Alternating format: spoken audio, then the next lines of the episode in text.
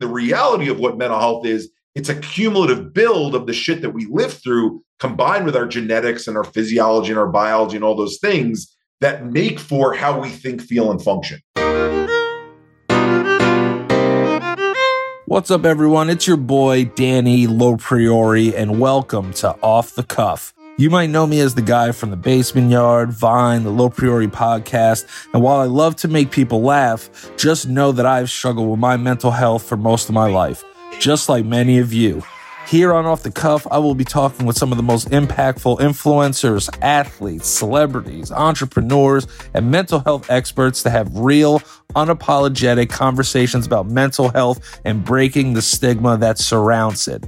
This show is for you, and I'm so happy to have you here. Now, let's talk Off the Cuff. Welcome back to Off the Cuff. I'm your host, Danny LoPriore, and today I'm joined by mental health consultant and founder of hashtag Same Here, a global mental health movement, and a podcast co-host of We're All a Little Crazy. I'm joined by Mr. Eric Kussin. Eric, how you doing today, sir? Good man. The first thing I wanted to ask you though, I'd always start kind of at where you're at now, Yeah. and then kind of work our way back to like your genesis a little bit. I feel like everybody wants to like sit through like, you know, oh, where you from? Like when Yeah, was your birthday?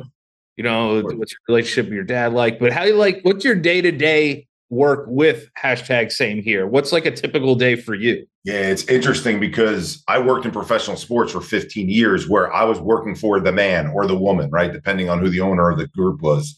And so when you work for existing infrastructures that have been around for 30, 40, 50, 60 years that are run by billionaire owners, if you mess something up or you're off for a certain day or you don't get your work done at a high level, not that that was ever the goal, but it happens, right? We're, we're humans.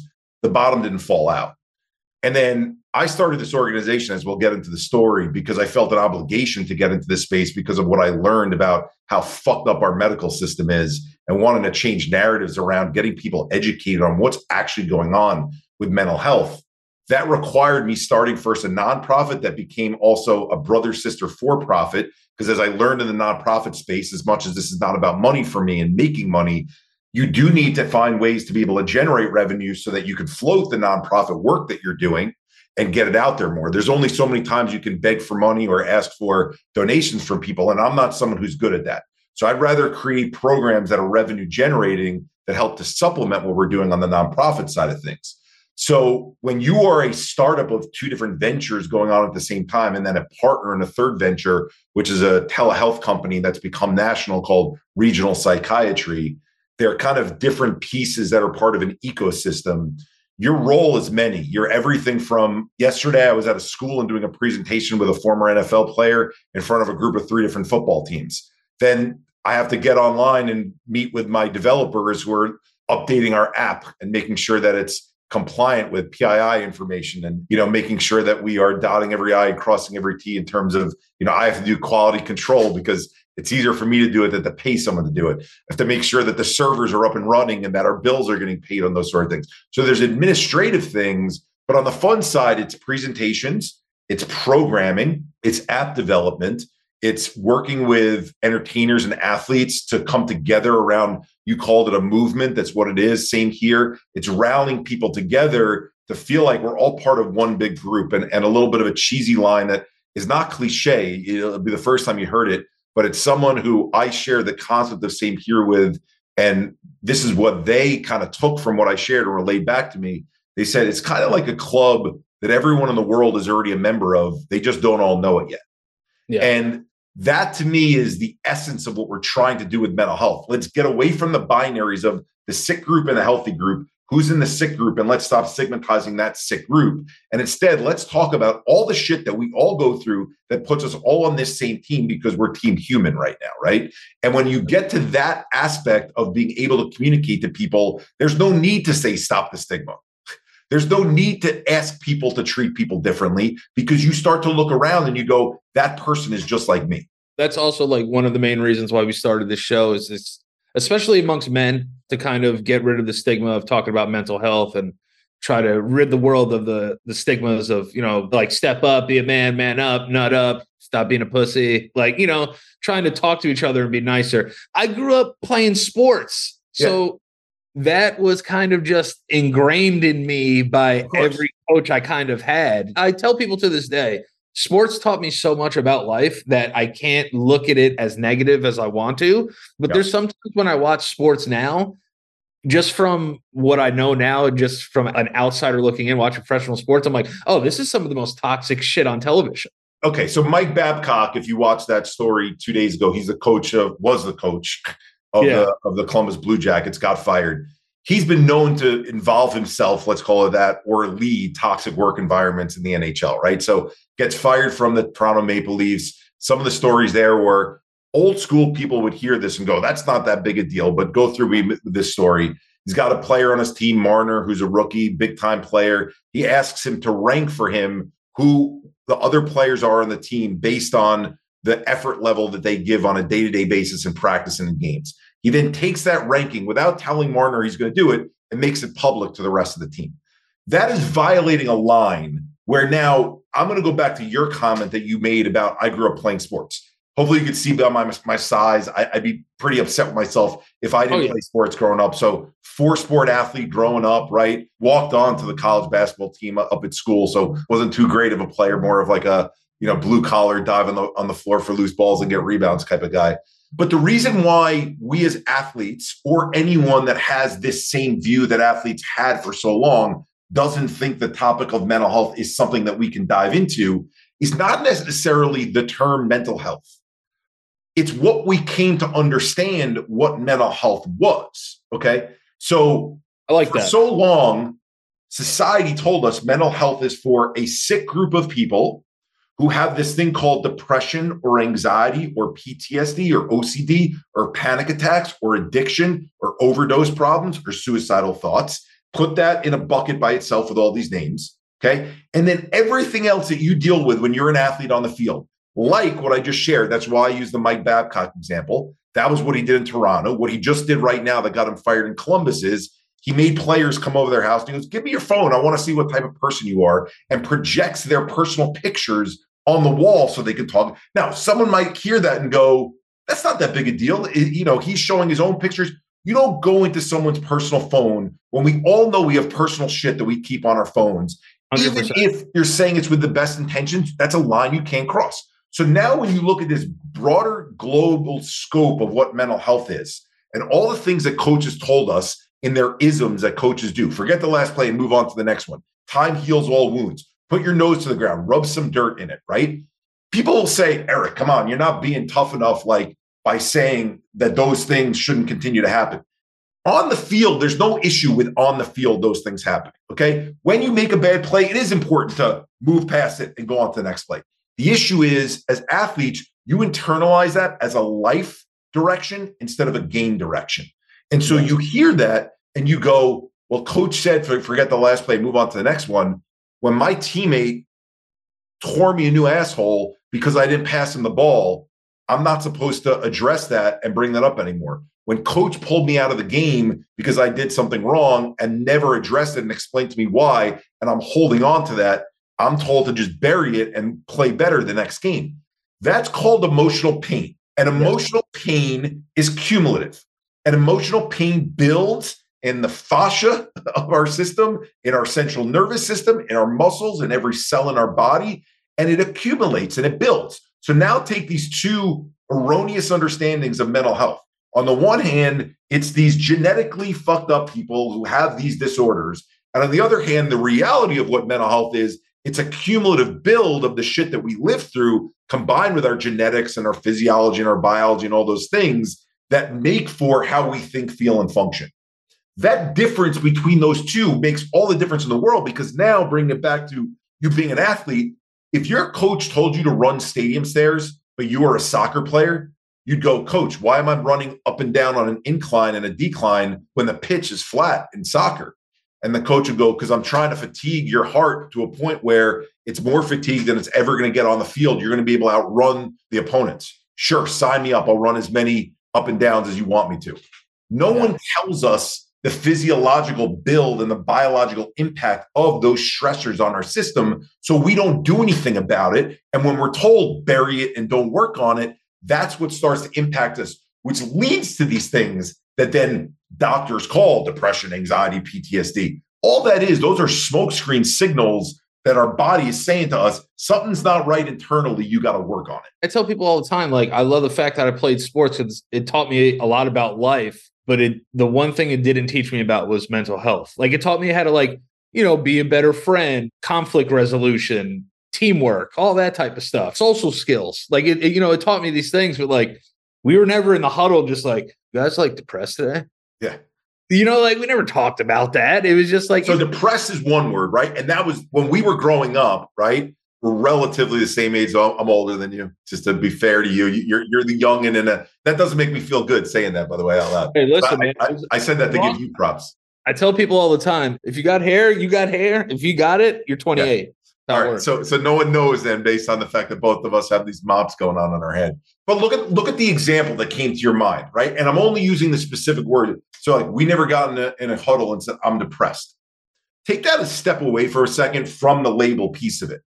You never got in a huddle with your friends when you were stretching and go, Sally broke up with me, and dude, like it's crushing me right now because I love that girl and not spending time with her is messing with my mind being on the field right now because that level of vulnerability that was frowned down upon completely. Oh, I don't even want to think about what was coming back to me if I said that in a hundred. Right, exactly. So the depression piece is even a layer that we didn't get to, the word depression, but then the layer that should have been even further down in more depth that actually would have helped us deal with the core issue certainly didn't get discussed because the label wasn't even getting discussed. And I would say in some cases, the label was used as a way to gloss over and be like, yeah, I'm depressed. Okay, well, go see a therapist, go see a professional or something like that. And we never got down to the brass taxes of what's actually going on with this person. Yeah. And you want to know what it is, though, too? It's like when you're on those teams, I'm going to keep it relatable. A lot of people don't play sports after high school, right? Yep. So keeping it in the realm of sports, too, it's you have this family that you've been told to give your life to. You're going to practice in the summertime, two a days. You're trying to walk on eggshells, keep your position. You got to outwork guys. You got to beat your friends out for snaps and and all this stuff. And then you graduate, and then that's a huge support system of yours that's just 100% gone. You know what you saying that just reminded me of? Did you see the Johnny Manziel documentary? Yeah, yeah. Johnny's a friend. Okay. So I watched that documentary through the lens of a mental health advocate. You call the consultant, right? I guess it's a little bit of each of the same. You call yourself an advocate, I guess, when you live in the space like you do and you're consuming the content on a daily basis. It's probably not dissimilar to how I, I saw the Tiger Woods documentary. Everyone's thinking of it as, oh, you know, this profile of his life as a golfer. And I'm like, that's a mental health story right there. Yeah, I was like, there's narcissism going on here. Uh, his dad basically told him he's going to be the savior of bringing white and black people together because he's a great golfer. You talk about pressure on a young kid's shoulders, it's eventually going to crack. But in, in Johnny's case, what doesn't get called out and it gets mentioned slightly is when he was playing high school football and it was Friday night lights, he had the camaraderie of his teammates. Okay. Then all of a sudden he goes to college. Kliff Kingsbury is his offensive coordinator. He knows that Johnny's selling millions of jerseys, that he can't show up on campus because people are just going to crowd around him because he's this huge name now, wins the Heisman Trophy. And so you go from a high school setting where your frat brother type of environment is your support system to college where it's very hard to find that support system in college. Now, I think he had it worse than most because at least most guys in college there's that camaraderie amongst the team where it's bringing everyone together, all in it together. But the way that Kingsbury was describing it, Manziel was kind of a man on his own. Like he was put up on a perch and on a pedestal. And oh, because he was, you know, hounded by so many other people, you don't have that support system. So now you go to the NFL after not playing four years full in college, and you're expected now to be part of the brotherhood and or lack thereof that exists in the NFL. Let's be honest it claims that there's a brotherhood, but the reality is I'm a businessman, right? because you're a business not just a businessman, right? And the second they draft you, they're trying to find your replacement who's cheaper and able to do more than you. So he went from high school, his support system was probably not the healthiest support system, but at least he had his bros around him to then going into college. And, and I'll, I'll land the plane on this one because it sounds like you've got direct knowledge with Johnny. I'm just talking about it from, yeah, yeah. from watching the, the documentary. Is I think they did him a disservice in the way that they ended the documentary because they show him in his house in Scottsdale. And I, I remember those houses like they're yesterday, having worked for the Suns, and he's playing darts and there's beers in the background. And it's like he's got his frat brother bros around him. And that's his support system. And his sister's going up, you know, the voiceover going, yeah, Johnny's not ready really to assimilate back into life in a full time status. And you're thinking to yourself, well, who's actually giving this guy help? Where is the real support coming from? Because sure. it's great to have frat bro friends. That's awesome. But there needs to be other formal support systems in place or you start to spiral. I think also with the case of Johnny, too, it's like how you said, when you're in high school, those are your boys. Like you grew up with them, like you've known them for a long time. Then you start to go to this these big schools with huge, huge, huge endowments and stuff. And now it's like you have all this different type of background people. So it's kind of hard to find like, how do I fit in with this person, this person? I know him and Mike Evans are still cool. But you know, it became one of those things where is this like a rock star story or a mental health story? Like, how are we gonna spin it? It's almost like Jon Jones, right? Yep. Jon Jones, the UFC heavyweight champion. He's like controlled chaos in a way, right? It's like, I don't know if he's as good of a fighter if he's not as wild as he is sure. outside of the cage. Sure. But in, in fairness to that, and tell me if, if I'm going down the right path with you here, I think UFC fighting in an individual sport locked in a cage yes. is a much different type of environment in terms of what breeds success than when you're expected to be the leader of 11 other guys and then 52 other guys, say 10 other guys and 52 other guys on the field with you, where you're the face of this franchise that has had an awful run as a Jets fan. Unfortunately, I know that well. Don't hate me that you're a Giants fan. But I just watching, I, I think you nailed it. I'm friendly with Ryan Leaf. Okay. Yeah, so yeah, yeah. Ryan, Ryan is probably the best person to opine on the Johnny Manziel story because they were both drafted high and then are considered busts, right? And he said Netflix did such a disservice to Johnny because you said it. Was it the character, Johnny football, that they were focusing on? Or was it this path towards getting to a better spot? Explaining to people what caused this spin out of control. And I think they made him more of a character and propped up what the Johnny football character was more so than how do we get this guy help and what has he been doing to get to a better place? I look at that whole that whole episode kind of like do they just want Johnny football? And I think Johnny kind of knew that, like, you can't take away from the cool fucking shit that sure, he did, sure, you know? But it's like, if we really look at like the grand scheme, is some people are just ready to put stuff to bed in their life, and then some people just aren't. Like in conversations that I had with him, it's like, yo, like I played football at the highest level, made a good amount of money, signing bonus. I like to play golf. I like to do these things. Like this is like kind of how my life is. And, you know, if I feel that I need to change certain things about my life, it's going to get there. I look at his process almost like small increments, right? It's like our friend who's an alcoholic or a drug addict. And it's like, we know that this person needs to do some more work on themselves. But then you also see, like, all right, he drank six beers instead of 15. Right. So, you know, I'm just looking at it from somebody who's been in a position where I used to wake up and drink 18 beers a day. Yes. You know, and I would count these like little moral victories and be like, I only had six. Dude, I used to drink beers because I had the fantasy kicker on Monday night.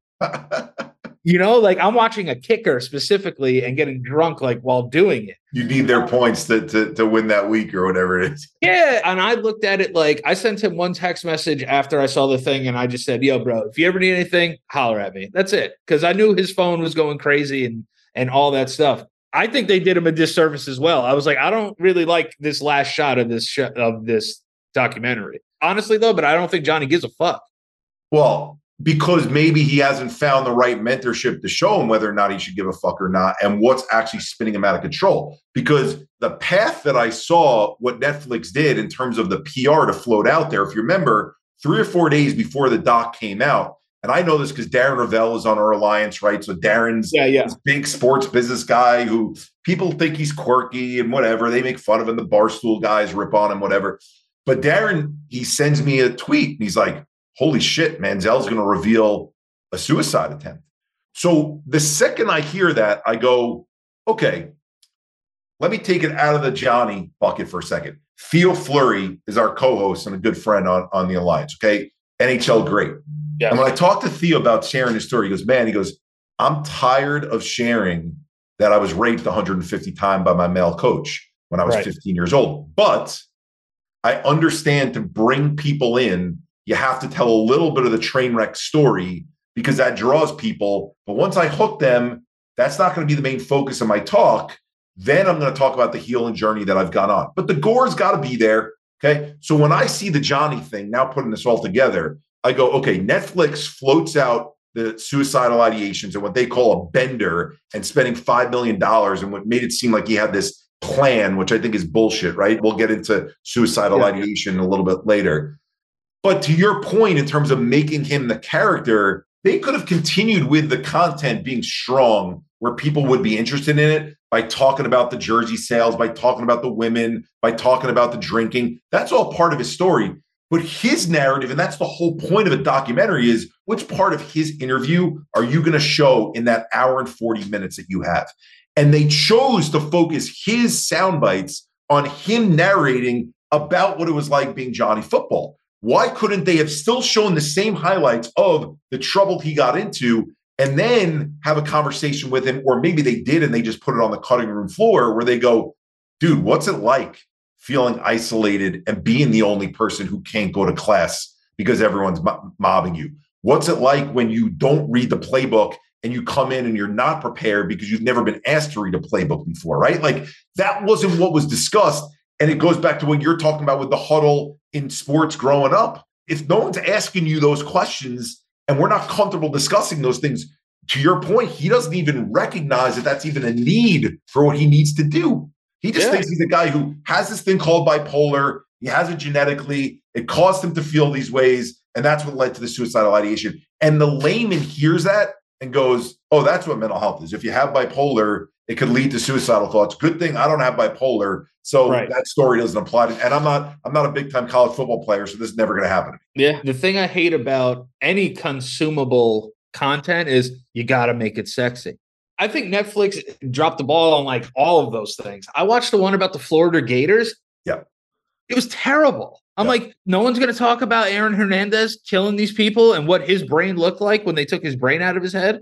You know, I was like, we're not going to talk about the Pouncey twins. We're not going to talk about like any of this. That story is so much crazier. But you and I are sports guys, right? And eyeballs come from sports. Okay. And so the Netflix examples that you're giving are sports related documentaries, right? Yeah.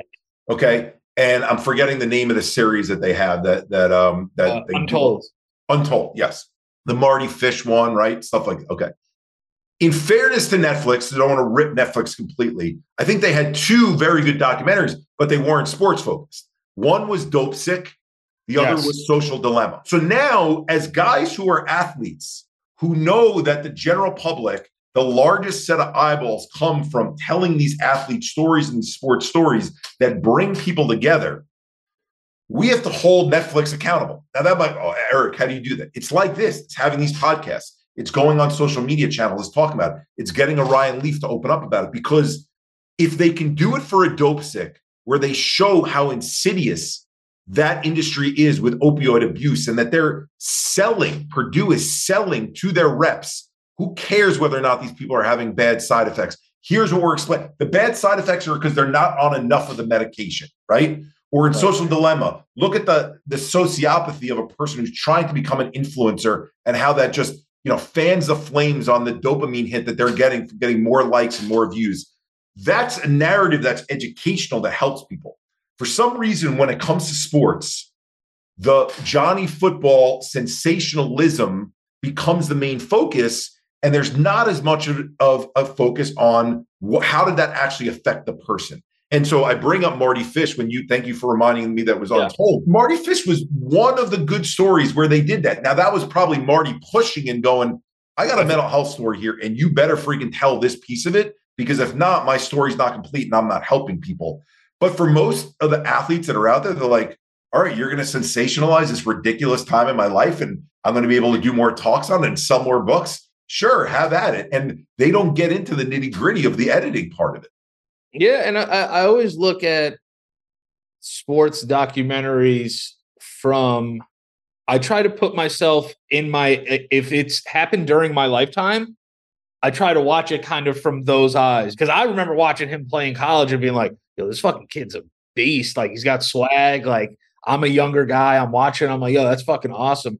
But you know, when you kind of get to know people like on a personal level, you just want people to be okay at the end of the day. That's just where it comes for me. I'm just like, yo, if, if you tell me you're good, I got to try and take your word at it and move on from there. But it's like when you see somebody in those situations, there's times where I watch professional sports now. I'm like, why do I even fucking care about this shit? I'm with you. The Giants lose on a Sunday my fucking week is ruined. They lost 40 nothing to the Cowboys and they right. they almost lost to the Cardinals. Yeah, yeah, I'm like, yo, like it ruins my week. I'm like, why do I do this shit to myself? Because I'm programmed. Yep. I'm programmed. My father programmed me yep. to be like, hey, listen, we're gonna sit down and you care about this shit. My father was a sports writer. So I I grew up reading the paper. I didn't know if teams won on the West Coast until I read the paper the next right, day. Right, right, I didn't know like internet websites and how to use the computer that well. You know what I mean? My dad was a paper guy, brought the paper home. I read the paper. I remember going and getting dirty fingers and looking at the standings and seeing where everybody is. So I was programmed to care about this stuff. And now I've been out of my parents' home for almost 10 years, more than that and I was I'm still I'm watching fucking the U.S. Open. Like I give a shit.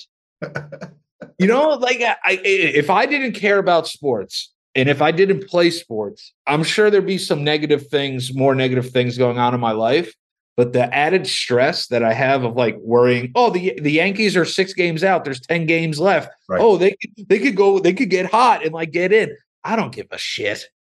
you know, I, that's why I have to really think about how important the escape of sports is and how unimportant it is. You nailed the important term, the escape, right? So we spoke to this group. I had this guy, Reggie Walker, seven year NFL vet. No one would know yeah. his name because he's a bit player like, you know, San Diego he played for when the, when the Chargers were still there and, and, and Arizona with the Cardinals. And whether it was me being a professional sports executive, whether it's him playing professional sports, whether your father being a writer, a sports writer, your love of what you do every single day is an escape. And that might sound ridiculous for people when I'm talking about work because people recognize sports and watching a game. Oh, okay, that's an escape. And yes, my love for the Yankees and the Giants losing and then being crushed the rest of the week is an escape. You listen to WFAN and they call it, you know, uh, Toyland, right? And stuff like that. That, oh, we're playing in Toyland right now. This isn't the real stuff. But there's a reality to that is when we immerse ourselves and we're taught at a young age when we're athletes, like this stuff matters, this is important to you. But then you don't deal with the other stuff that actually does matter. And so yeah. then, then you become this adult where, to your point, oh, my whole week is ruined if Aaron Rodgers just went down in my particular case. By the way, side note, I never let myself get excited about Aaron Rodgers because I know I'm a Jets fan that something bad was going to happen. So that at least yeah that's your second Packer quarterback you gave a shot. Yes. And by the way, I think it's Favre and him are the only two out of like the other, there's six total quarterbacks that are like MVP level and, and Hall of Fame level quarterbacks that changed teams later in their career. Four of them worked out. The two that didn't came to the Jets. Yeah, sounds about right. so, so Tom Brady, right, right? Tom Brady probably was the way to go. Tom Brady, Peyton Manning, right? Even yeah. even Joe Montana. So you look at this and you're like, wow, all the stuff that I loved growing up. For me, it was going to Islander games because I was 15 minutes away from from the Coliseum growing up. Talk, talk about depression. Look at that. Well, and you know what though? Like as awful as they were, that rivalry between Islanders and Rangers, and just I had my pucks that were getting signed after games because it's a different time when the players would just drive out of the tunnel and you get them to stop their car and put the puck in front of them, silver marker, and they'd sign it. That was escape. Now, that was what gave you your dopamine hit so you looked for other things that you enjoyed like that, and you thought that's what brought contentment and happiness. Meanwhile, there's this shit building up inside you from other things that have gone on in your life, like we talked about in that huddle the breakup from the girl that you were hanging out with, the grandparent that passed away, that it happened suddenly, that it rocked your world because you weren't expecting it to happen, that family member who was sick at a young age. That's the stuff that builds up. But the sports or the, the choir or the band allows you to immerse yourself in something where dopamine, dopamine, dopamine, dopamine. That is an addiction and a drug itself, the things that we love that make us not work on the stuff that's building up silent. Yeah. And that's the biggest epidemic on our planet is this silent build of stress and trauma that we don't address. So I appreciate you bringing it up because it's real. It's the truth. And it's like, it's just wild to think about. At some point in my life, I was like, I don't want to tell my friends this because they're going to call me a fag. That was a thought that I was fearful of. Yes. That's wild. And it was so normal and the, and it's so weird to think about how it actually got to be the norm. A lot of people have gaps in their memories as little kids, but I bet you there was some point in your life, let's say between the ages of six and going to college, so six and 18, where either you were called a name by someone that related to your appearance, or someone made some comment about the way that you dressed or or gave you a nickname or whatever it was. I don't know a person on this planet who hasn't had that. And that's even within your friend group sometimes, right? Like not necessarily the bully, quote unquote, who was like, look at that loser and look at the glasses that Daniel wears. Yeah, he's, yeah. he's four eyes or something like that, right? And I'm a tall dude, right? I'm six four. So what did my short friends call me, even though they're my friends? They'd say, my name is Q for Kussin. So the word ogre. So they say Cougar, right? Like it, and like even hearing that word right now, like my guess is most people would rather be six four than five foot eight. I'm just guessing, right? I'm not saying that in a derogatory way towards people. Maybe not when I sit on a plane, but even in knowing that now as an adult and being like, all that was was they were in pain that they weren't tall and they saw that I was playing basketball or that I was getting a chance to go play at college or whatever. So they were trying to tear me down a little bit and not in like yeah. a mean way, like a jabbing way. But when I hear that, maybe I haven't done enough EMDR sessions or something like that, but that rips at me when I hear that word because it, it, it builds inside you and it becomes something that becomes part of your makeup. And we don't do enough work as a society going, the shit that I lived through, even if it was passing comments, is part of what is inside of me. Absolutely. I mean, we had a kid that was super fast on our team. He was like Darren Sproles who was five foot six. So for people that don't know who Darren Sproles is, this kid was like five five. We called him Lightning Chode every day. It was a good thing and a bad thing and a bad thing. At the same time. Right. So we were like, yo, Lightning Chode. And then I remember like three years after we graduated, he was like, Yeah, guys, didn't really love that nickname. It kind of right. like with me. And I was like, oh wow, like I never really thought about it because the beginning of it's like cool. And then you're chode. So we called you a chode. And I'm like, wow, I didn't really think about that. Like how you could have lasting effects just from like nicknames and shit. I saw my friend grow up from growing up the other day, and our coach, our football coach, there's the brand Care Bears, right? Yes. He called one of the offensive linemen on our team in high school a hair bear. Okay. Oh. So, like, the rest of the team loved it because it had the alliteration, right? Or the rhyming or whatever. And coach is saying, he's like, that's a great play. You're a hair bear. And you're like, this is fucking hilarious. But at the same time, that kid's probably going home going like, are girls not looking at me because I got hair all over my body and now I got my guy friends who are ripping on me for this, right? Like it's real, right? And so when people nobody wants to be the fucking hairy kid. Yeah, exactly. I wanted to ask you about like also, are you pro medication, anti medication, middle ground? Like, how do you feel like just in terms of, you know, when you're going and we all have messages, right? We all yep. have messages that we try to put out into the world. I always like to talk to people about medication though, because it seems to be an uncommon ground. I like to be on uncommon ground because when you do shows like this, everyone's just like, yeah, no, no, for real. I'm like, no, like if you don't like something, like I like to talk about it. I love diving into the minutia and and and I'm also open to learning new things and being challenged on my thought process. yeah. So I think before I give you my opinion, the trajectory of, of my experience with medications is important. So I'm six months into my tenure with the Florida Panthers, chief revenue officer. I'm living in South Beach, um, single guy making more money I've ever made before in my life. No state income tax. What could be bad? And then my brain and my body just give out on me. And I didn't know where it came from. I'm 34 years old, your age at the time. And all of a sudden, it's like, I can't put sentences together. I can't look at people in the eyes and have conversations. Do I have a brain tumor? Did I have a traumatic brain injury that's now just manifesting? Did I literally have an explosion, like an aneurysm in my brain that's making it not work? What is this? That led, dude, to coming back to New York, thinking I'd take a short amount of time to find the right medications to balance out my chemical imbalance.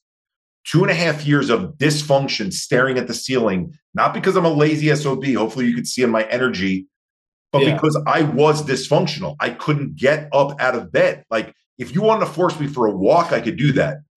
But outside of that, actually cognitively diving into something and processing it, even watching a show and following a plot line was an impossibility to me. During yeah. that time, I was tried on 52 different combinations of psychotropic drugs. Okay. Woo! Now, none of them healed me and balanced out my imbalance. I'm not laughing at you. It's just I relate so much to like just the struggle. Like I, I, don't want I don't want the audience to see me laughing and think I'm laughing at you. No, but I just know what it's like. I'm on Lexapro now. I no. tried like six things before Lexapro, and I was like, this shit's making me want to kill myself though. Zoloft legitimately made me want to kill myself again. That was Paxil with me. Yeah. My dick didn't work and shit. It was all fucked up. Dude, it, it like some of the thoughts that came through my head just to give you how insidious the doctors I went to were called psychopharmacologists. And I'm not damning all psychopharmacologists. There are people who mix meds multiple at a time and think that they're giving you a cocktail that work. So people will be able to relate to this. There was a time where they thought my issue was because my processing was slow, because my brain didn't feel like it was working. We need to give Eric stimulants. So they're giving me Adderall, Ritalin, Nuvigil, Provigil. Okay. Well, okay, let's go through the science of that my nervous system was already on fire, which was the reason why my processing was off. Okay. But they're instead putting me in this bucket of ADHD and having a processing issue. So they're giving me a stimulant that's raising my sympathetic nervous system response, which is making my anxiety worse, which is making my thoughts suppressed even more, which is making me have all these crazy, weird thoughts. Here's their solution when I call them and I'm like, I'm looking at a wall and it looks like something's coming out at me. It's not a hallucination, but it's like my brain is coming up with concocting all these ideas. What is happening? And they go, take more Xanax. Okay. So basically, they were like, here's more of an upper. So because the upper isn't giving you the desired effect, take more of a downer and we'll get you somewhere in the middle. It's ridiculous. Okay. So now, even with all of that, and even with healing through mind body practices, which we can get into, I'm on a small dose of Lexapro right now. I'm tapering down I was on six milligrams. I'm down to 0.5 a day now. Okay. At my size, which is not that much. Here's my overarching message to everyone on medication different things work for different people. That's number one. Number two, the way the pharmaceutical industry sells medication to us is an abomination. They sell medication as a cure. They say, Daniel, you're not feeling well. And you haven't shared with me how well the Lexapros work for you, but I can almost promise this taking Lexapro by itself as your sixth drug didn't all of a sudden turn on a switch and go, Daniel's perfect now. He doesn't need to do anything else. He's cured. He doesn't have it anymore. Okay. But that's how they sell it on the commercials. If you watch a commercial, it's a sad face with a cloud above it. 15 seconds into the 30 second commercial, the drug is introduced and it becomes a smiley face. The clouds go away. The sky is blue. Everything's great. That is bullshit. That is not how medications work. Yes. So, what medications do is they dampen some of the awful symptoms that you have from nervous system dysregulation so that in dampening those symptoms if your symptoms are things like it's hard for me to get out of bed i get sweaty palms when i go to have a conversation which just makes my mind spin and not be able to speak and put sentences together it dampens that response and it allows you to do the actual healing work to what's going on in your body physiologically and biologically and start to make those changes by doing mind body practices by going to an EMDR, doing top down type of therapies, doing bottom up like yogas and meditation. But to market drugs as a cure, here's what happens to society in mass. And I think when you say we all got to go around with messages, this is my my message I want to get across to people. The underlying statistic that gets sent out there every May is Mental Health Awareness Month, and now September Suicide Prevention Month is in the context of mental health, one in five people are mentally ill. That's giving a green light to four in five people, 80% of our population. You're healthy, fine, normal, and okay. There's nothing wrong with you. Don't worry about your mental health. So, what does the medication message do to piggyback off, off of that one in five binary? This is what it does. It goes, Oh, I'm watching a TV commercial. I've never been diagnosed with that thing called depression anxiety. I don't have this sad face going on right now to that level. I didn't run off a basketball court like Kevin Love with a panic attack. So I don't have it. But here's the good news if I ever develop it or genetically it happens to be in my bloodline, there's a drug that fixes that. It literally sells complacency to the majority of the population to think this topic doesn't apply to them because if they get it, there's something that fixes them, right? It would be like diabetics going, okay, metformin, that's what fixes a diabetic. So I'll eat whatever the fuck I want nachos, french fries, potato chips. I'll never go to the gym. But if I develop diabetes, there's something that just fixes it and makes my blood sugar better. Yeah. That's what we've done with mental health drugs. No, you're right. Because you want to know what it is? They don't show commercials the work that goes into it. It's like, yeah, like I take Lexapro, but I, I, I'm so honest about like what like goes on in my body, like with my audience, that it's crazy. If I forget to take my Lexapro for a day, I start feeling some shit. I get headaches. I get a shooting throat- star feeling, right? shooting Like that. star. I get I get a click going in my throat. Like there's stuff that's going on there. You know what I mean? I'm also on a benzo for my panic disorder, Yep. like that, that I've been tapering off, and it's like I might have to go inpatient to get tapered off of this stuff. You know what I mean? Like I'm just super honest about being like, hey, listen, like I use these medications. I use metformin. I use Ozempic. But I tell people, I'm like, but I, I'm in therapy though. And I didn't want to go to therapy and be like, yeah, so like my dad was a piece of shit. Right, like, right, right. Sucks. I was like, I need cognitive behavioral therapy because I need to understand the physiological reason why my body is doing what it's doing. I still have nights where I'm like, I got to go to the emergency room right now. take what you just shared with CBT, and I use the analogy of running up and down the stadium stairs. Why do people go to the gym for their physical health? Okay. Because they understand, and it started when we were younger with those gray posters that were on the wall. It was like, if you work out like this, your biceps get bigger. If you work out like this, your deltoids, your shoulders get bigger, right? If you do crunches, it supposedly, you know, strengthening your core. I don't know that it necessarily works to your point. Maybe you need to take Ozempic, right? That's besides the point. But there's a cause and effect. You know, we're taught in physical education break down fast twitch muscle fibers, tear them, eat protein, they build back stronger. Get on the treadmill, run, burn more calories than what you consume. You lose this thing called weight or fat cells or cholesterol or whatever all the things are that we're told that we lose. And so your brain goes cause and effect. Okay, this is what is explained to me. So this is what I do. Sitting on a fucking couch with people and pouring your heart out does nothing more than your wheels spinning in a fucking you know mud pit as you're trying to get the car out of it, hitting the gas, and the wheels just make the tracks deeper and deeper and deeper.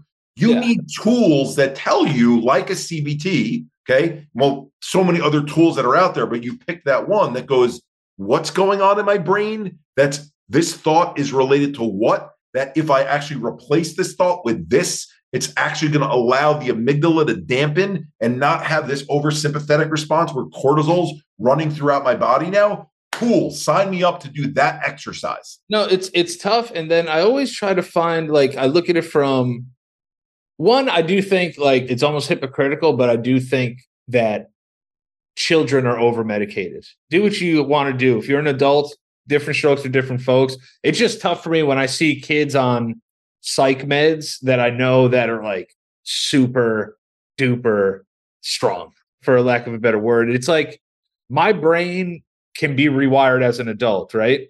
I think they look at kids and their brains being they're still forming. Like they say, like your frontal cortex like doesn't stop forming until you're 25. Yep. You know, I'm happy that I didn't take any like medication up until like 26 or 27. No question. If whenever I have a kid and they're like, oh man, I was like, I don't know if I want to give my kid this though. My parents were like that, and I and I get it. My brother has Tourette syndrome, and he started taking meds and he was walking around like drooling on himself. Yep. You know, and my mom was like, I'm not doing this. She was like, she went and took him back to the doctor. She was like, he doesn't like it. I'm not doing it. I'm not forcing him to take it. and he was able to live a perfectly normal, like fun life. That learning to deal with the struggle, it's interesting you brought up your brother's story because I have a lot of friends that go, a doctor's recommending my child go on ADHD meds. They can't concentrate, they can't concentrate, they can't concentrate. And so I give them the far end of the spectrum example. I say, let's say this ADHD drug, this Adderall or this Ritalin that they take actually works for them and they're able to focus right now. And then they get into college and all of a sudden the pressure's a little bit higher. There's more at stake. They're trying to get the job by showing that they have high enough grades as their GPA to get the next position. And the ADHD med's not working as well. So then their mind goes, I got to take more of it. I got to take more of it. When you're taught at a young age that there's this escapism type of tool that you pop that just makes things better, you're never asked to develop the skill set that allows you to downregulate to learn how to deal with those challenging events. And look, take psych meds out of it for a second. You and I grew up, and the kids still to this day, it's still the case. We get physical health ailments as little kids, strep throat, bronchitis, pneumonia. Okay. Yeah. We go to the general care doctor, who's the pediatrician.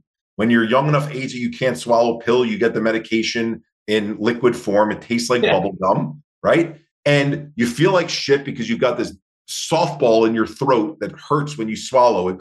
The doctor does the swab. They get the test back. It says, Daniel, you've got strep. You're actually happy that you've got strep because there's something for them to be able to treat. And they give you the bubblegum med, and then you sleep for two days, you sweat it out, you feel better, you go back to school, and you're like, do I even need to take the med for eight more days? That same indoctrination, which is what it is, into I don't feel well. I go to the doctor. The doctor tells me what's wrong with me. What's wrong with me leads to me taking a pill, and the pill makes me better. That's the model that we learned at a young age. So we're doing the same thing on the mental health side of things that we've done on the physical health side of things that then leads to just later in life dependencies on what out there fixes me instead of what do I need to do for myself because my body's this beautiful machine that can fix itself. Yeah, and you know, like when I got diagnosed with diabetes, I was like, oh, like I can't drink alcohol. I was like, I can't do this. I can't do. I, I cut out so much shit from my life that in the beginning drove me insane. It did, but now that it's like I'm through that, it's like I had to do the right things while doing other things. Like I can't just take metformin and be like, all right, diabetes is gone. Right. No, you got to exercise a little bit, drink more water, walk around, I think everybody thinks of life as the extremes, right? It's like, I have to run a marathon. I need to look like this. I'm like, yo, dude, like, go get your blood work every six to 12 months, somewhere in that window. Stop worrying about having a six pack. There's always going to be someone stronger than you, more ripped than you, more hair, better looking, taller, whatever. There's going to be something that somebody has that's unattainable for you that they have attained. You know, whether it be genetic, or they just work harder at that certain area. There's there's a lot of things people don't understand how important genetics are when yep. it comes into terms of exercising, metabolism, and all that stuff. I tell people all the time, exercise to not be fucking sick. Yeah. When you're 50, 60 years old. You know, yes. exercise so you don't fucking have a heart attack at 48. Yep. You know, maybe you have a heart attack at 68 because there's genetic things there too. I always just tell people exercise for your blood work, all that other stuff will come if you're just exercising the way you want it to. There's a cause and effect. Like you said, like this is going to help your arms. This will help your delts. This will help your thing. You want to know what also it's going to help? The way the body transfers blood throughout the rest of your body. you know what I mean? So you of don't have a fucking blood clot from playing fucking Halo all night. I try to just tell people, like, don't worry about getting ripped. Worry about living life and not being in a fucking wheelchair when you're 60 years old. It's so big. I, and, and, by the way, you can do both, right? Like yeah. you can have a little bit of vanity play where you want to look good, but the other piece of it is functional, right? It's functional movements. And it's like, I look at my parents and my dad now, he's walking nonstop. He, he looks emaciated to me. He lost too much weight. Like when the older people lose weight and the skin starts yeah. to droop a little bit. And I'm like, Dad, do resistance training in some way. Like Think of just the human condition.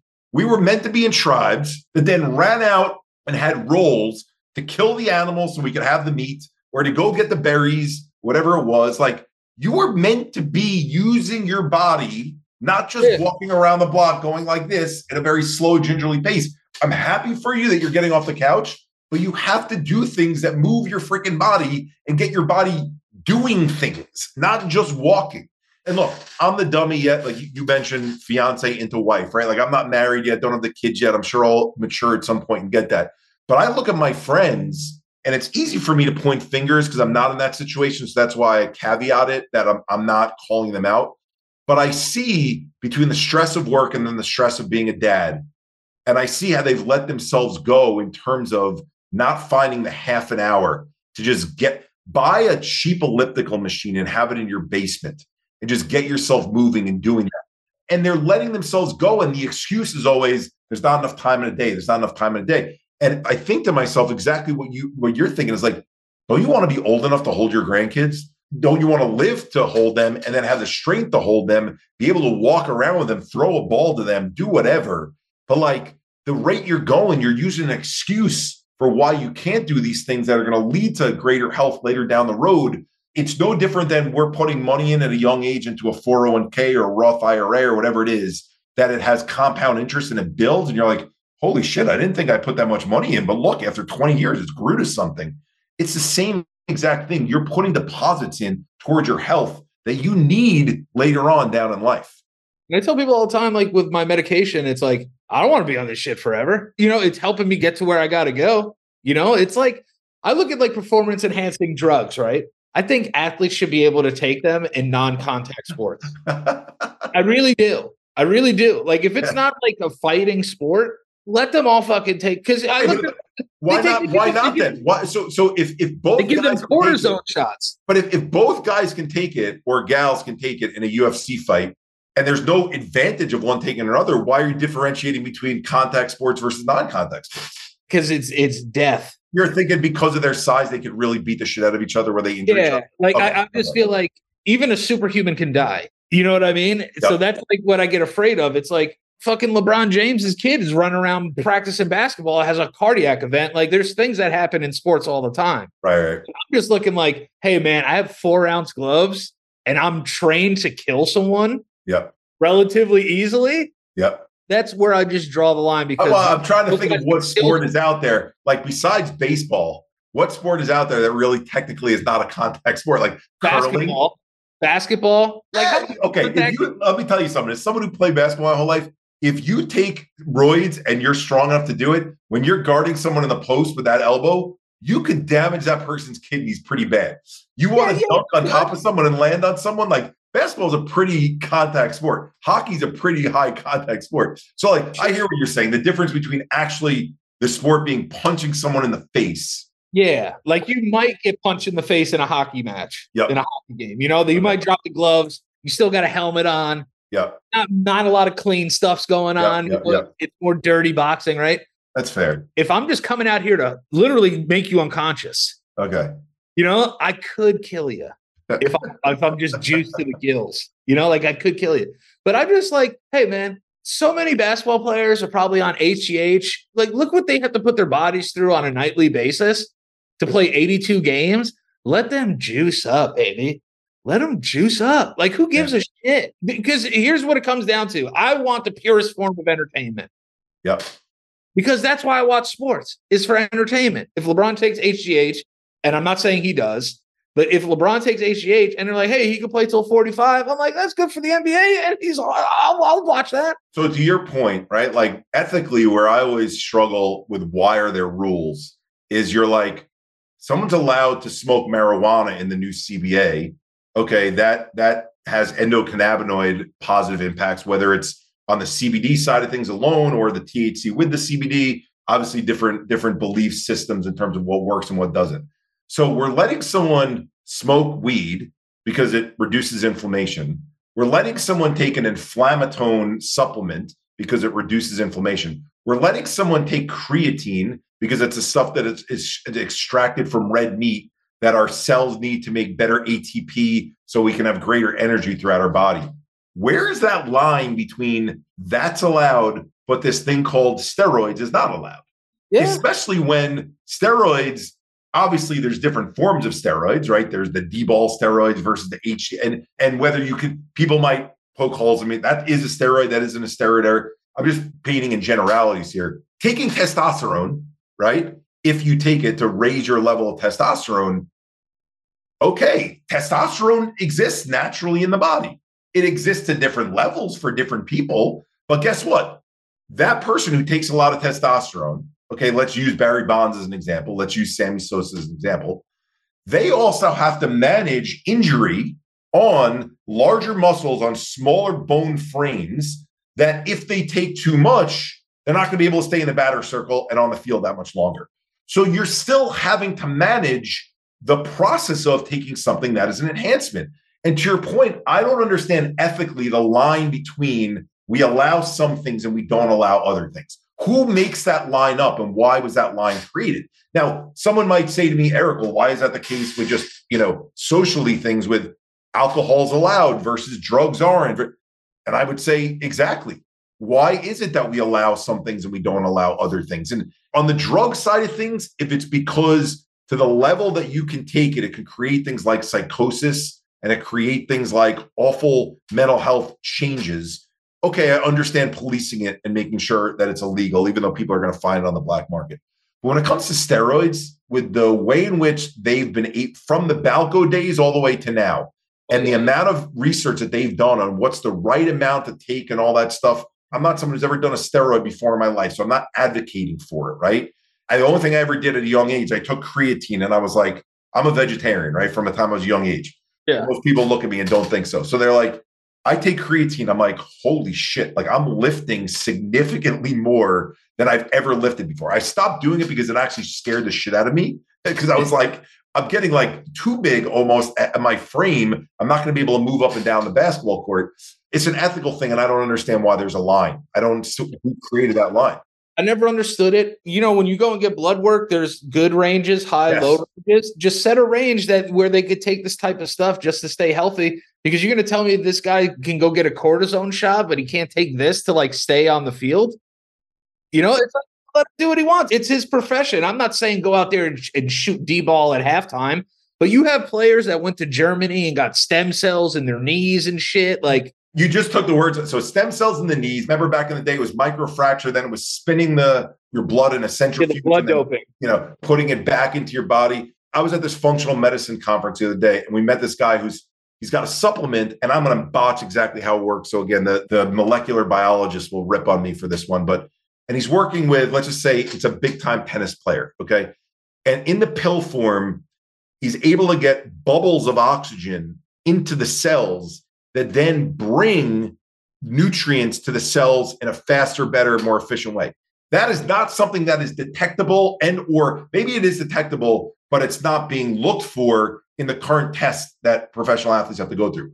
Why is that not a performance enhancement, but taking a steroid is, right? And that's where I get to. It's like, and then we damn Roger Clemens and we damn, you know, Sammy Sosa and we damn Mark McGwire. Like that was an era where they were all taking them. I'm not advocating breaking rules, but I am advocating for common sense. And yeah. at some point, common sense has to come into play. Well, that's the thing, though, too. It's like how we touched on on psych meds and then these types of meds, right? It's like how you brought up Barry Bonds. I think everything, as cliche as it is, is is the moderation of things. Barry Bonds overdid it a little bit, just as guys watching the game, but look at Lance Armstrong, right? Like Lance Armstrong is like, oh, he's a cheat and did this. This guy probably raised like a billion dollars plus for cancer with, that he really had. Yep. Guy lost his nut. Everybody cheats in the Tour de France. So like, you know, we're gonna like crucify this guy. I was like, because he rode a bike through France and he was like spinning his blood around. Who gives a shit? It circles back to what you and I were talking about earlier with the bullying at a young age and why do people do it? I think people see someone on a pedestal like that and when they get a chance to take them down, they go, that's a bad example for our kids. Oh. And you're like, dude, if you were in that same place, whatever your morals are, you'd be finding a way to toe that line, toe that line, toe that line. Again, I'm not someone who's taking steroids. I'm someone who considers myself who plays within the rules. But at the same time, when someone breaks those rules in that way, to your point, there were definitely people that he was competing against that were doing the exact same thing he was doing. They were just never outed the way they were. Unless someone is doing something to hurt other people, I yeah. don't damn them for something they took for increased performance. I kind of understand what they're doing. But it's also like as soon as a team wins a championship, what's the first thing you see? They're all drinking alcohol. They're all popping champagne, crushing beers. Think about how many players get DUIs. But the league's biggest sponsor is Bud Light. Well, you just nailed it. So I'm, I'm friendly with a guy, Royce White. He's got very strong opinions, Royce, right? Drafted by the Rockets. Had anxiety. Yeah. Okay. All right. So you know Royce. So Royce, he goes off on these. He's a brilliant guy. Like, oh yeah, out there, but just like he can talk for four hours straight without you interrupting him about 50 different topics. And he's like, the NBA, which ousted me for talking about mental health, their biggest sponsor is Budweiser. And then their next, they just brought in gambling. And so basically, on the one end of their mouth, they're going, hey, you're not supposed to drink and drive. Hey, we've got advocates who are talking about mental health and getting out there and talking about the importance of taking care of your mentals, as they talk about it, or the NBA calls it mind health. And at the same time, you're feeding them ads on gambling. And, you know, one of the biggest pitfalls of addiction, you know, when you're watching sports is getting involved in gambling. There's a talking out of both sides of the mouth that I think, you know, we need to have more honest conversations and go, if we're going to let open the reins and, and let things loose, fine. Let's have an open and honest conversation about each other. And I think you nailed it when you said range. Okay. Yeah. Everything that we do in health is within a range. Your blood pressure is a range. Even your cell counts for cancerous cells are within a range. People think you have cancer, you don't. Every one of us has cancerous cells in our body. Our immune system is trying to get rid of them, right? And, and hopefully very successful at doing so. But I think we need to create ranges where we allow people to stay within, right? That is acceptable if there's a governing body, right? You obviously can't manage fans and say this is or isn't acceptable, but you can show fans how you're managing that range with your players as partners of your owners and go, here's what we think is healthy ranges for each one of these things.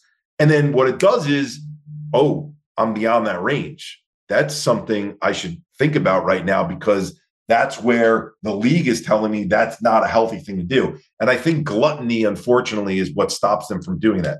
They get dumb, fat, and rich from not putting an end to that range. And so once they open it, they go, yeah, yeah, we'll, we'll put a 1 800 gambler out there.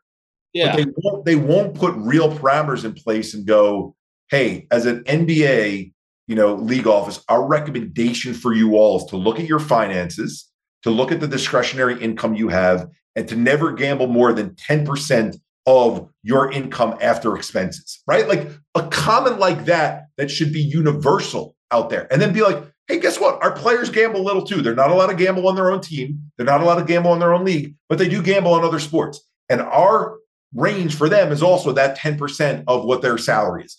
Now all of a sudden we're all having a real conversation. We're all on the same page. But it's it, people won't have real conversations like that. Well, it's like LeBron like being a spokesperson for Sprite. You know, it's like diabetes in a in a fucking bottle, and then yeah. it's like they all have tequila companies and shit. I'm like, it, becomes too much. So I wanted to ask you one more question before I let you go, because I, I could literally talk to you for three hours, but you have a life. TMS therapy. Sure. What are the pros and what are the cons? Because we've been talking about the pros and cons of medications, steroids, sure. sports, all that stuff. What are the pros and cons of TMS? And for the, those that don't know what TMS is, can you just go into a little description on what it is? So, TMS therapy stands for transcranial magnetic stimulation. Okay. And there's a number of different ways it deliver, it's delivered. There's a machine called Neurostar, right? And there's different brands that have come out that are more FDA approved than others. And so it's recommended oftentimes in this treatment plan where you try the meds, the meds don't work, then you try TMS therapy. You get others, especially in the military, where they go, let's start with TMS even before you're getting on the meds. Let's see if it does something for you. When I say does something for you, here's the science, and it's a very loose science that I'm explaining. So it shoots electromagnetic waves into your brain. And in my particular case, the version that I got, they said they wanted to hit this place called the motor threshold in my brain where they were adjusting this half moon shaped object to allow the waves to hit my brain at a certain place. I'll talk about the areas of the brain in a second, that my thumb would jump. And when they hit that area, they felt like they had the right spot. And the way it was explained to me was Eric, why can't you form thoughts? Why can't you form sentences? Why are you having a tough time coming up with emotions? Your neurons are impacted where things have shut down. And by us shooting these waves into these areas in your brain, it's going to allow the presynaptic neuron to fire to the postsynaptic neuron, these neurotransmitters across, right, from one neuron to the next through that synapse, that gap in between. You're going to be able to have more thoughts. You're going to be able to have more feelings. You're going to be able to have more behaviors that you weren't able to have before. Okay, good in theory. Science of it makes sense to me. Willing to try it because it's different than just putting an SSRI reuptake inhibitor for everyone who thinks that taking Lexapro like you and I do, or Prozac or Zoloft is actually putting serotonin or putting norepinephrine in your brain. It's not. It's blocking the reuptake, the reabsorption of the existing serotonin and norepinephrine that you have in your brain from just basically going back into these receptacles that hold on to them. It allows them to stay more free floating, where the presynaptic neuron could grab more of what's available and then shoot it across. Okay. So, side note there. So, this is trying to work on the structural parts of the brain instead of the actual neurochemical itself, saying, how do we wake these structural parts of the brain up to start firing again? So, in theory, it makes sense to me. Now, I started with the half moon one, and they said to me, based on how you progress, we may have to go to the one that's a full helmet on your head that shoots the waves more intensely into your brain. And when I say more intensely, okay, so I did 15 sessions, 15 days in a row, $350 a session, not covered by insurance. Okay. So my savings is getting eaten up by paying for this thing. Now, in fairness, I'm sure there's a lot of places where insurance covers it. So I'm not damning TMS that, but I want to give the ups and downs of it. So 15 days, I'm not feeling better. I'm actually feeling worse. And so they tell me they want to switch me to the helmet one. So they put this helmet. It feels like someone's taking a jackhammer and doing this to your brain. It literally is shooting down at you from the top. How big is this fucking helmet? Like it's literally it's like that big? It literally is like, you know, like the football helmets that you see where the, the extra padding in, in preseason. Yeah, in camp. It yeah. looks like that size essentially. And, it, and it's got like a hose that it's connected to at the top that's got the wires in it that then goes to the machine that creates the frequencies through it. So I gotta so look up. I'm 23 days in. So I'm, I did the 15 days of just the half moon one, which was a little less intense. And now I'm eight days into the the more intense one with the helmet.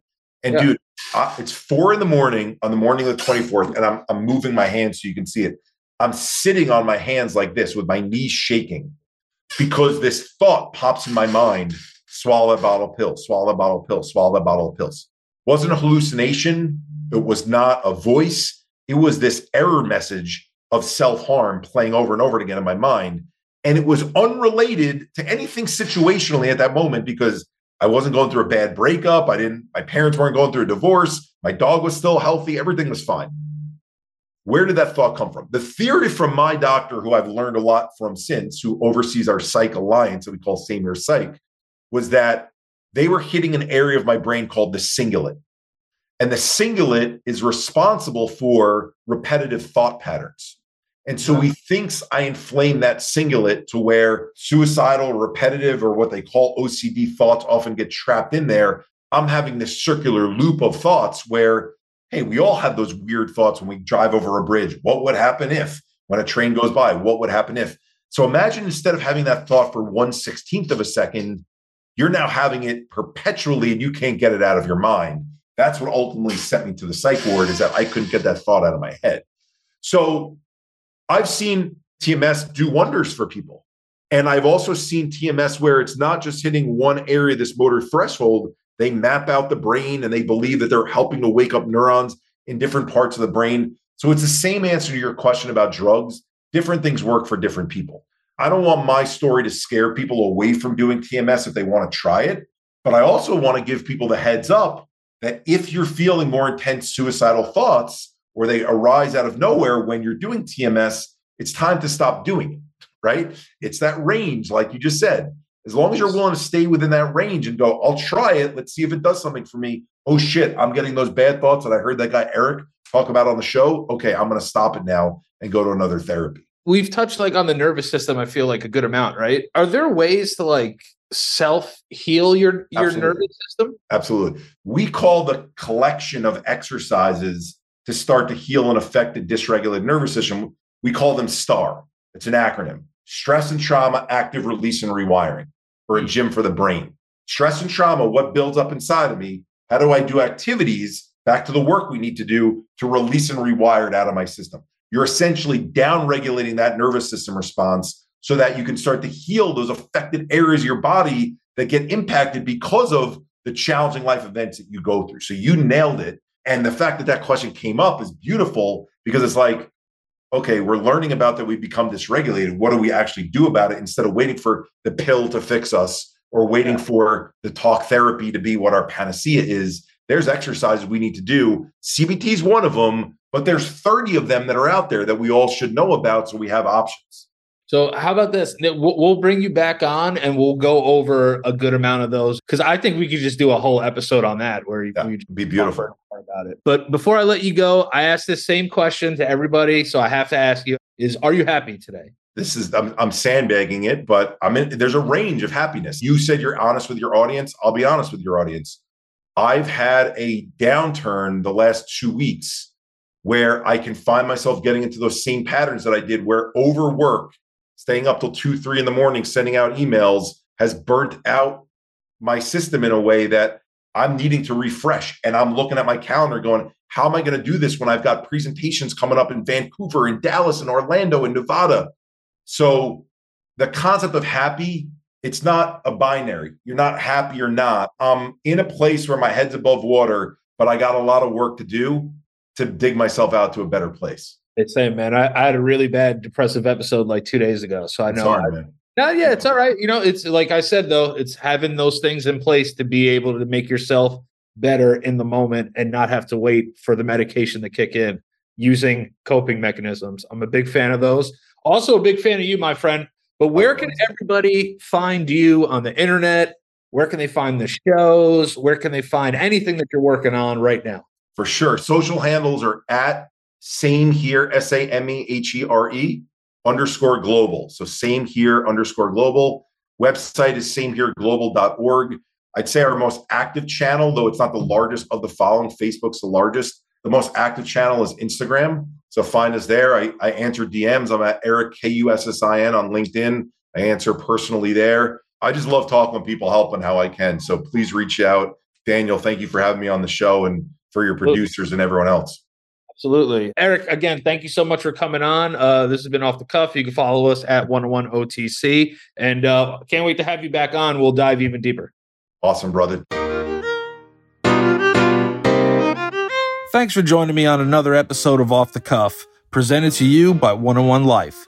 If you liked what you heard, please subscribe and send us some love with a review. And don't forget, we're all in this together and you're never alone. Peace entertainment.